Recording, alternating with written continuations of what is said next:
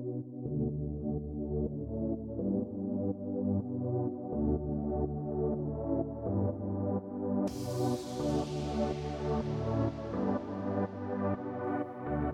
did a music degree. There we are. That's my interesting fact. Yeah, so for me it was interesting. I think the the aspects of my degree that I ended up focusing on were mostly quite non-musical in the way that people think about it. So I do play musical instruments in my spare time as like a hobby and, and so on, but actually the degree was itself based more around using music as a lens through Mm-hmm. which to see the world, whether you're doing history, but thinking about the critical musical moments in time, philosophy, you know, what is sound? There was a whole section called sound studies, which was very interesting. I ethnomusicology, which is all all about studying music and culture and the relationships between the two. I composition, theory, analysis, all sorts of areas of the study of sound and music, basically, I, with concerts and things thrown in for fun from time to time.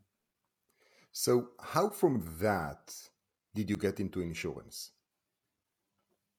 I, it was the only industry that was interested, I have to say, at the beginning, which was quite funny. I, I remember being, you know, a young, I just before graduating, so I wasn't quite a graduate, but I was looking for internship programs and so on.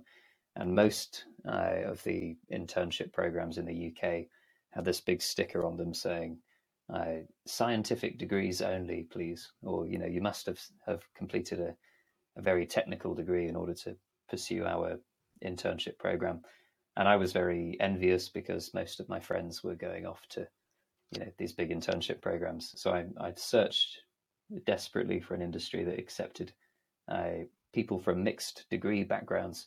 Uh, and luckily, insurance and actually Lloyd's of London uh, was an employer that was happy to take on people from a range of, of backgrounds degree wise. So my first ever internship was for the Corporation of Lloyd's. Well, I think that the similar sort of similar experience that I had that when I graduated engineering school, it's like if you want to go to the big names, you had to pass a certain average, right? So there was always the dread that you don't have the 80 or the 85. So they will even look at your CV. And it's interesting that, well, actually, it's not interesting. It's a sort of a meaningless anecdote. Sorry for that. So I was basically, there is no. Your story is interesting. My story, eh, not so much. It's like yet another engineer trying to get into one of the big tech. At the end of the day, I ended up at the Intel because they were nice enough to accept people that, you know, had what did they have like an average of eighty three. So it's like, oh my god, still like the average Yeah. was sixty. So I was still happy.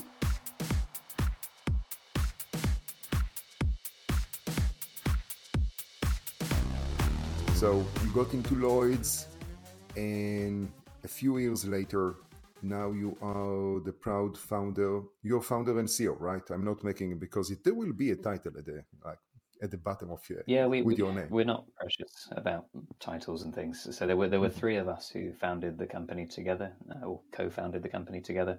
Um, two of us on the business side, and one of us was a, a software engineering expert. So they naturally became the CTO, uh, and then Jared, my co-founder, and I, one was from a reinsurance broking background, and I was from a reinsurance underwriting background, and we decided to imitate the the Stripe brothers. Uh, in the way that they'd molded themselves as CEO and president uh, together. So I, I got given president, which meant that for the first few, you know, funding conversations and so on, that everybody had a, a good laugh at my title, which was quite funny. It was also around the time I think that we were having changes in, in presidents around the world as well. So there were lots of amusing comparisons drawn. But now now that the company's getting a bit bigger, it, it feels a little bit less silly uh, as a title, but we don't use them very much, fortunately. So I'm one of the co-founders, really. So before we queue and we actually jump into Supercede, which is coming, this is the main thing that we're having this conversation. Let's talk about you. We a little bit touch about how you got into insurance, but music got into Lloyd's. Can you tell us more about you and your journey before you started uh? Absolutely. So when I started at Lloyd's, I it was amusingly in IT and operations where they put me first. So I got a bit of exposure to, to agile working and the people trying to change the market. I I stayed at Lloyd's for a grad scheme after that as well. And again, this was always the theme. I, I was in risk for a while and then in strategy, and they sort of gave me a lot of the innovation questions as the new person. Uh, they say, "Oh, you, you use all the apps and the new technologies and things. What does Lloyd's look like? You know, in, in an app-enabled world? Uh, you know, is, is it Tinder for Lloyd's? Is it uh, Rightmove or, or Zillow for Lloyd's? Or, or what? How do, how are we going to be affected by this explosion of you know overnight successes and tech unicorns? What's what's the Lloyd's one going to be? What year was I it? so I spent a lot of time doing that at first. What year was it? Uh, this would have been 2014ish, so so sort of Okay. Yeah. before I can see I can see it's like you're swiping right uh, syndicates and risk. Okay. Or swiping left.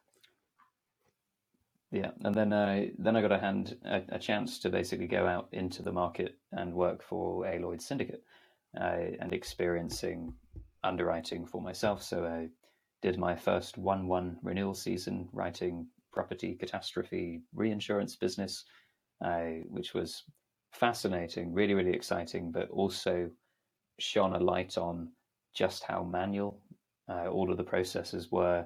I, I was very much a, a human photocopying machine or a professional remover of the bindings that uh, attached broker submissions together. So we, we would literally receive these big bundles of paper from the brokers, and I would have to try and tear the binding off so that I could put them into the, the scanner so that we could get a, a digital copy of them. Or, or the rest of my time would often seem to be spent downloading files from file sharing portals or trying to find the right bits of data in Excel spreadsheets that had been sent to us in a zip folder. So I had this really critical first experience of wow, this is what people are doing on the front lines of uh, reinsurance underwriting. Um, and then from there, I moved on to Aon, uh, so the big broker, but not actually as a broker. Uh, interestingly, they have a, a consulting team called Aon Inpoint.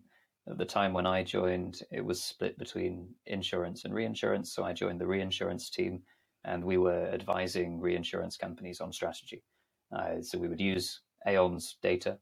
Uh, so they have amazing data on you know all the transactions that Aon do. So at the time, it was pretty much a third of most markets. So you had a very good grounding in what was going on in different sectors around the world. And then you also had lots of great brokers in lots of lines of business who you could interview to get extra insight from. So we would effectively compete with McKinsey and BCG and all these big strategy consulting firms with the extra value that we had data and interviews at our fingertips that we could bring to any question, whether it was which countries should we set up new offices in? How do we become more efficient? Uh, what do we need to look like to get higher signings? You know, how do we become a more effective reinsurance company? Could be anything. We we, we would tackle all sorts of questions there, um, and eventually I ended up becoming more and more focused on insurtech at Aon. So first, more and more consulting projects became about insurtech and innovation as that became the theme. Um, and eventually I became the sort of point person in, in London and in, in a few other European countries for startups that wanted to speak with Aon. hmm I, I became a mentor with Startup Bootcamp InsurTech at the time as well, I, and got involved in lots of the innovation programs that were happening in London. Got to know all these startups and began gradually to accumulate uh, lots of their wisdom about what to do and what not to do when you're looking to set up a an insurtech startup. So when it was the jump? Yeah, so the jump happened in 2019. Uh, so Jared, uh, at that point, was working for Tiger Risk, so a, a reinsurance broker. Uh, we were both training for our first marathon together in our spare time as well. Um, and we'd met Jason, who was uh, working as a, a software developer elsewhere. Um, and we we got to a point where we said, this problem now that we've talked about with people and just validated a few times is really real. People really want us to solve it. They keep saying, go and do it, go and quit your jobs and do it. And some even said, we'll give you money to go and do this uh, because the industry needs it. Um, and so with that, we decided, right, let's let's go for it. I had really amicable conversations with our employers, and they said, yes, go and do it as well. we really want somebody to succeed in doing this. Uh, and so off we went uh, to try and build reinsurance technology for for the market. I think this is a classic, not classic, but uh, the gold envy classic of uh, anyone who started a, a startup, but that his current employers and other people is like, here's money, here is our support, go go build it. It's not that we cannot do that or incompetent, uh, you know, nothing negative. It's all about just push the industry forward. It's fantastic. So now that we reached that point, right? We started. So you started Supercede in uh, 2019. What exactly is Supercede?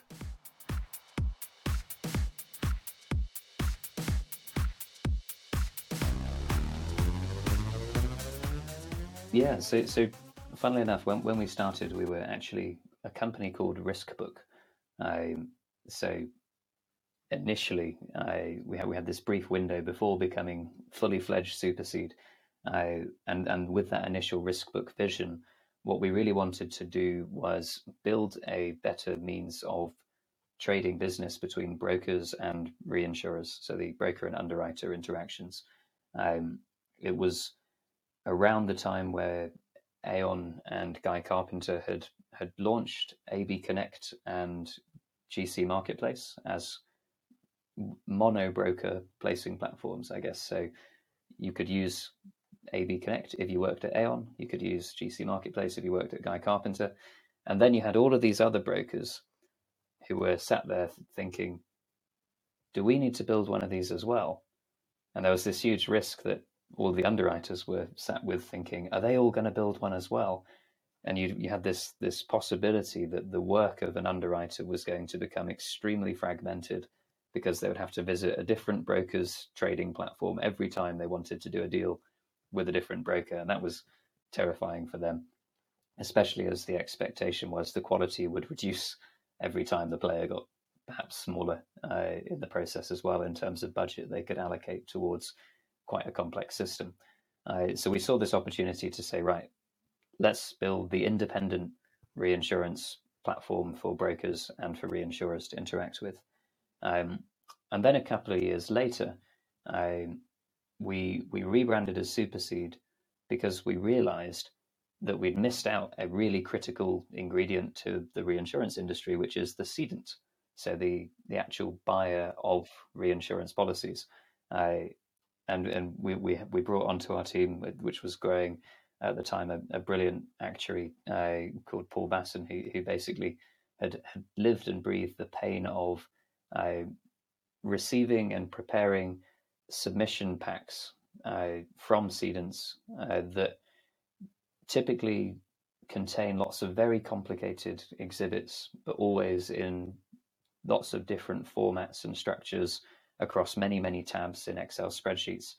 Um, and we realized that what was actually slowing down a lot of the industry's adoption of digital was that all of the data being exchanged was being built once in an Excel for that particular renewal.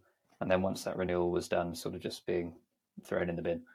Um, and so we saw an opportunity to really help the cedants to have a structure that they could put their data into uh, so a, a web application in this place where they could uh, set up all of their exhibits that they were going to share with their brokers and with their reinsurers uh, that could be then automatically validated so that it wouldn't have all the mistakes that Paul kept finding in his job and that everybody else in the industry is used to finding in these big uh, spreadsheets full of data. Uh, and that likewise, they'd have a feeling of reassurance that they're actually sending quality data to the markets when they're trying to get the best price uh, on these massive, you know, hundreds of millions of dollars worth of reinsurance uh, deals. Um, so we we added that component basically to our our platform so that it became rather than just broker to reinsurer, cedent to broker to reinsurer, tripartite, uh, sort of ecosystem serving as as a, a reinsurance platform. and hence we hope to make it super to seed uh, or supersede, and that's how we how we came to be.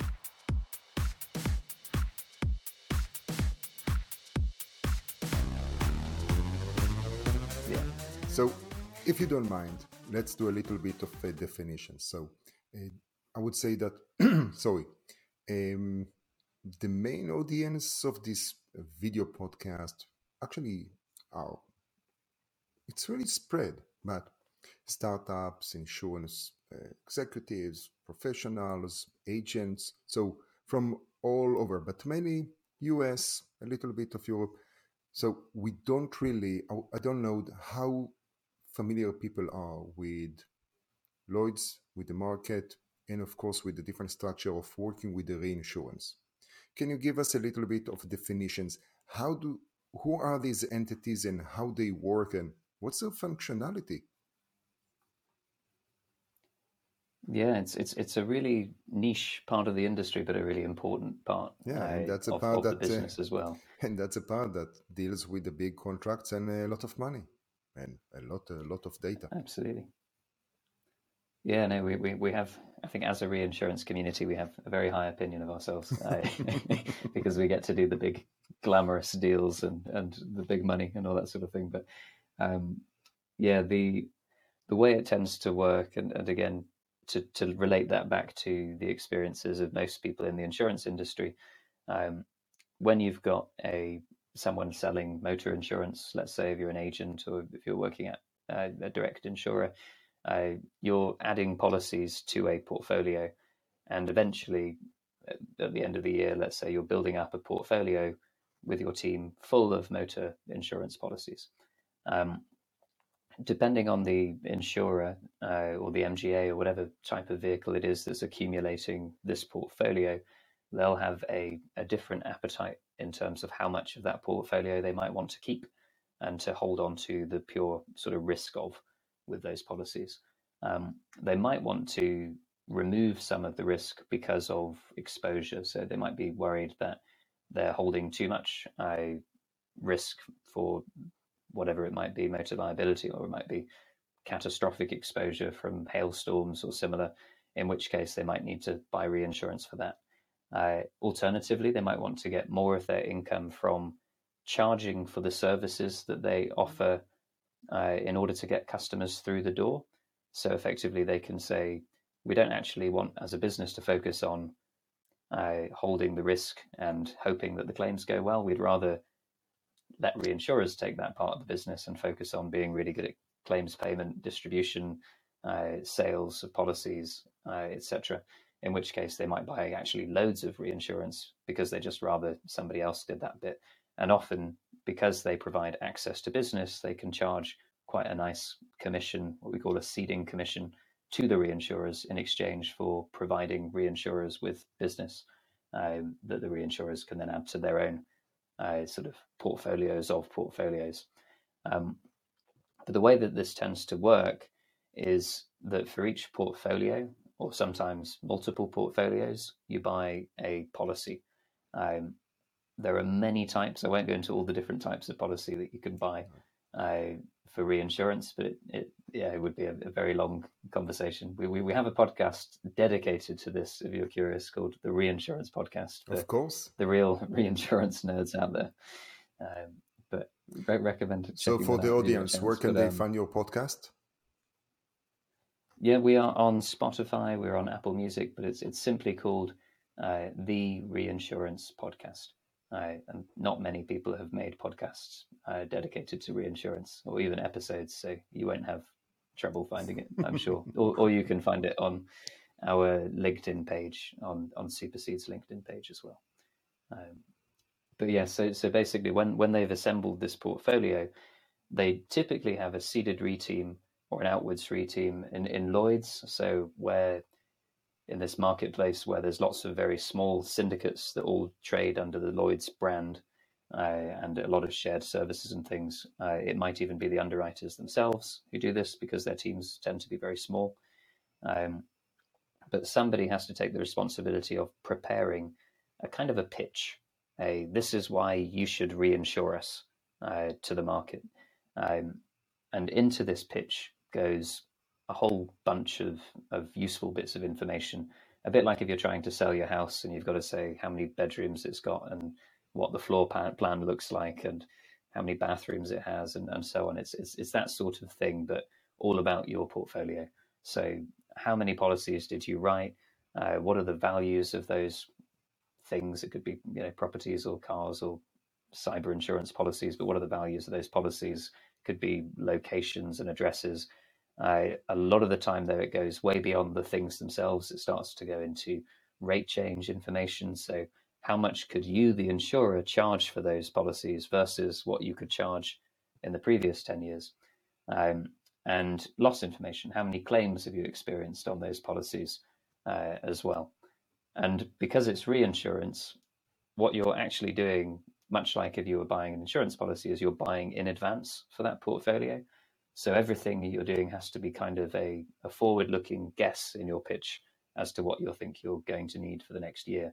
So you might buy um, reinsurance based on an imaginary estimate of how many flights your airline is going to do, uh, or your aviation portfolio is going to cover in the next year, uh, which is, is is a guess that you know you have to convince uh, the market of as part of your pitch as well. So you've got to draw them a nice trend line and say, we've grown 10% every year, so we think next year as well we'll have this many policies uh, as well. So, so what ends up happening then is this big pitch gets prepared internally, and they then go to the brokers. So mm-hmm. most cedants work with reinsurance brokers. Uh, it is possible to go direct. Uh, at Supercede, we focus on the business that goes through brokers, uh, and then these reinsurance brokers basically help the the cedants to get all of that information into a, a useful shape and a structure, and check that it makes sense within the narrative but also make sure that it's actually going to fit what markets are interested in. So when I say markets, reinsurance underwriters are interested in writing, uh, and that it's answering all the questions that they're going to need answers to. Um, so the brokers really help tailor that pitch mm-hmm. and get it ready to go to market. And then the brokers have a, whole separate job themselves, which is really difficult, which is uh, a bit like in in complex uh, subscription insurance business. So so business which includes multiple underwriters. Uh, subscription business where several people all take a line on the same risk because it's such a big deal. Um, in the same way in reinsurance, you can sometimes end up with 50, 60, 70 different reinsurance companies on a single placement. So that one big portfolio that you're trying to reinsure the broker then has the job of having to find a hundred different companies to ask in the hope that 70 of them agree to take part. So when you started, was the MVP more about uh, organizing and structuring the data so you can have that 70 uh, insurers or insurers uh, looking at the same file, or was it also for cleaning the data up, uh, actually uh, auto-populating or data enrichment of data so they can make the case.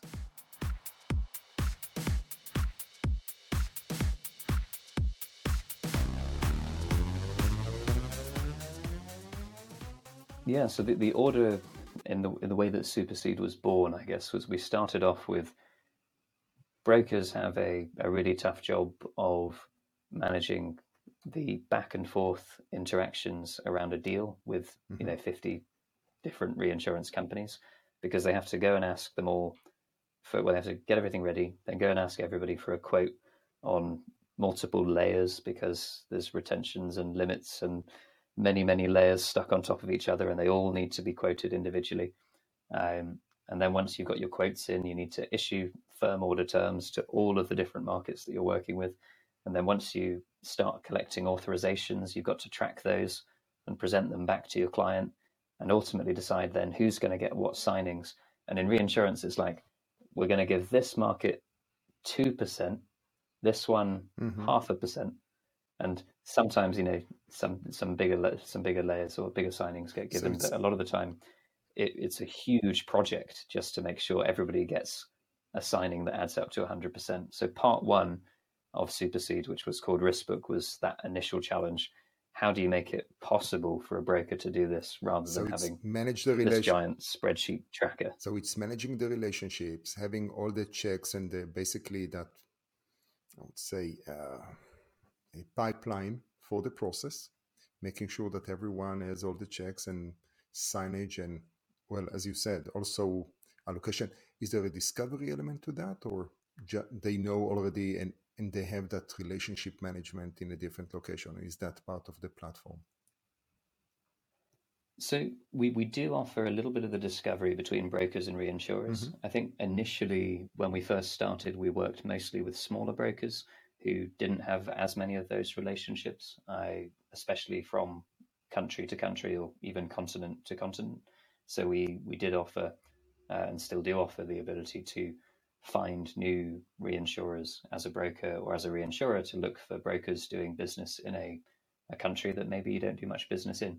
Uh, but we found that as our brokers that we work with have got a bit bigger, they tend to have global offices and know everybody already. So it's it's more of a convenience, uh, contact management, relationship management kind of tool for them in that sense. How long this process takes without uh, Supercede? So it's a, a sort of two-step process. So the pre-placement part, which is the the newer piece of Supercede, getting everything ready and checked, all of those Excel spreadsheet information into one digital submission pack. That that typically used to take up to three months uh, without Supercede to get these big data packs ready to go to market. Uh, with Supercede, it takes about a week, a couple of weeks uh, to get everything ready and back and forward and checked. Uh, it's a really sizable change there. Then once you've got the data ready, you then have to actually get the deal placed.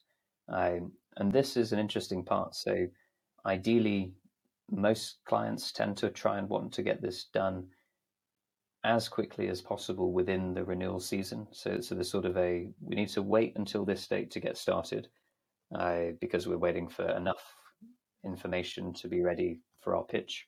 And then once our information is ready for our pitch, we want to go to market uh, and get the deal done in advance of market conditions changing unexpectedly or, or similar uh, in time for it to be ready for the 1st of January. Typically, there are some other renewal seasons, but most, most deals go, go ready for the 1st of January. Um, and the, the traditional approach has been that everybody misses Christmas and New Year and is working right up until the 31st of December in some cases the deal's still not done you know a few days after new year's day um, which is very challenging for you know all these poor people in the industry are having to work overtime uh, at that time of year and for the clients who wanted to have contract certainty that their reinsurance coverage was in place um, so we again take that process which can be you know a couple of months of deal making um, quoting authorizing signing binding um, etc., and bring it down into the kind of thing that, again, depending on how quickly people respond and whether they want to be more ambitious and try out new structures because they have more time, um, we we can bring that down to the length of a demo. So it's as fast as the markets want to move at that point. There's much less admin uh, and back and forth in the process. But I think one of the things that's been so one of the things that I think has been really attractive there actually is with more time, I, people are able to try and do more. We, we had a lot of comments in the last renewal season for reinsurance that because of everything going on and because the market being a bit tough, um, brokers had to tell their clients, we know you'd like to try different renewal structures this year. So let's say last year you had a reinsurance tower that was this shape and it had these triggers and so on, and it had these things that it covered. Uh, we know that you would like us to explore this different shaped tower or these other triggers. Um, but the brokers have to say a lot of times to their clients, we're sorry, we don't think there's time to get a new deal done. So do you mind if we just do the same deal again and just hope everyone goes along with it? Which is a real shame. That's like a real letdown for your, your clients in the market if you can't do that because everybody was just overwhelmed with the amount of admin uh, in the renewal season that they have to deal with. So we're hoping that by cutting out that admin, we make it a lot easier for people to be a bit more innovative and to explore new ways of structuring a deal. We have built into the placements app a way of spinning up several different structures very quickly and offering them for quoting at the same time so that you're not sort of running about trying to make sure the right people get the right information for the right offers and, and quotes and so on. So I, that's something that we think will enable people to use that renewal window a lot more effectively and ultimately get a better deal for their clients in the process. It's very important. At the end of the day, what you're offering here is efficiency and the ability to act in a timely manner. And if you can use that and actually provide help the reinsurers offer their customer a better solution, or in that the brokers, etc., it's a win-win-win, right? You have three parties, three entities playing in this game, and everyone can win and and get a better solution.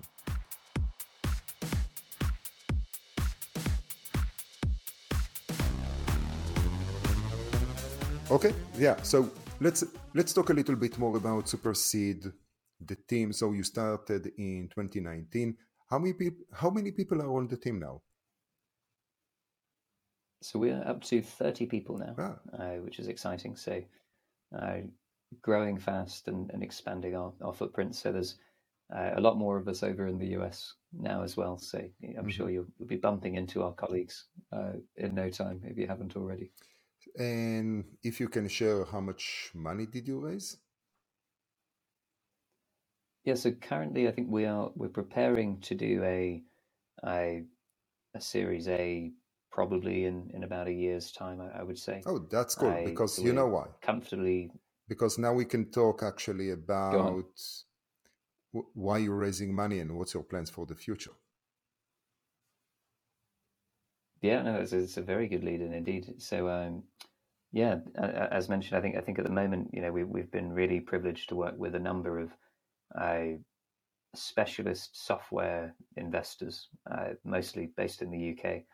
Um, so, so, some of them probably won't be familiar to to a US audience, but uh, but some of the the first checks on some really big uh, European startups have come from uh, the same group of, of sort of seed investors in the UK. But we've been very careful to stay neutral throughout this whole process uh, and to make sure that we keep the marketplace uh, and the, the ecosystem uh, as independent as possible because there is this risk that, you know, if a big broker or a big underwriter owned a meaningful share of the technology that everybody wanted to use, people would be uncomfortable putting their data into it. So we've been very careful throughout that process to make sure that we only get third party uh, investment into into Supercede. Um, but where that's going to take us, I guess, in future as, as we look to you know next fundraising opportunities, I, we really recognise that at the moment reinsurance is being held back as an industry by how difficult it is to get reinsurance. Uh, so at the moment, insurance companies or any company that's looking to buy reinsurance only really does it as, as few times a year as it possibly can because it's so painful to do so, because it's not a product that can be arranged or a service that can be arranged at that company's fingertips. It really is. If we want reinsurance, we're going to be spending a, a two or three month project to, to get that reinsurance. We're going to be disrupting everybody internally to get the data we need to evidence that we are able to be reinsured. And so, really, these companies limit the amount of reinsurance they're willing to buy. And in doing so, they limit a lot of their strategic options, they limit uh, a lot of their capital options, their growth opportunities, uh, and indeed their potential results when it comes to the end of that year or a given period of, of time. So I think our our dream really at Supercede is to remove those barriers to getting reinsurance, to mm-hmm. again make it super to cede, so that people cede a lot more often. Uh, I was speaking to somebody from the life reinsurance industry recently. We, we focus at Supercede on the non-life, so P&C, property and casualty, and specialty, etc. Uh, industry uh, at Supercede at the moment, where I think according to Swiss Re, it's, it's something around 12%. Uh, so just around 10% really of all insurance on the non-life side gets then rebought as reinsurance. So that's we've got it. sort of a, a, 10% usage of reinsurance, and, and that, that's about it at the moment. So it's 2 trillion ish of, of P&C insurance that becomes $200 billion of, of reinsurance. And in life reinsurance, on the other hand, it's it's a complete flip. It's it's something like 10%, you know, of the original business stays with the insurers and 90% goes then into the reinsurance market. Um, and, again, partly that's due to the smaller number of players where they've been able to make it much easier to to do this and slightly different mechanics in the market. But I, I think we could get to a position where reinsurance customers everywhere welcome the opportunity to have that kind of relationship with the reinsurance market where as an insurance company they're really focused on their ability to be really effective providers of insurance of to, to sell their product which is really you know the promise to pay the claims payment the services associated with it the expertise the risk all, all of that element there that they offer in their insurance brands letting that really be their focus and handing over a much larger portion of the capital management side, the reinsurance side, to the reinsurance industry. Um, so I would love to see Supercede become that vehicle, that, that grease in the wheels that enables reinsurance to grow from you know 10% of a two trillion market to more like you know 30% in a few years, if not 50% and beyond, uh, as it just becomes much easier to buy reinsurance. Now I need to to add to my previous phrase. It's now it's going to be win-win-win-win situation as you increase the pie, as you increase and help the industry. Okay, great.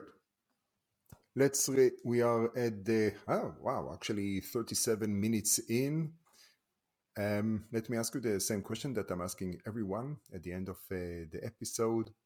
Do you have a recommendation? Can you give the audience a recommendation, something that you picked up in the past two years, a movie, a life hack, a book that you really like to share?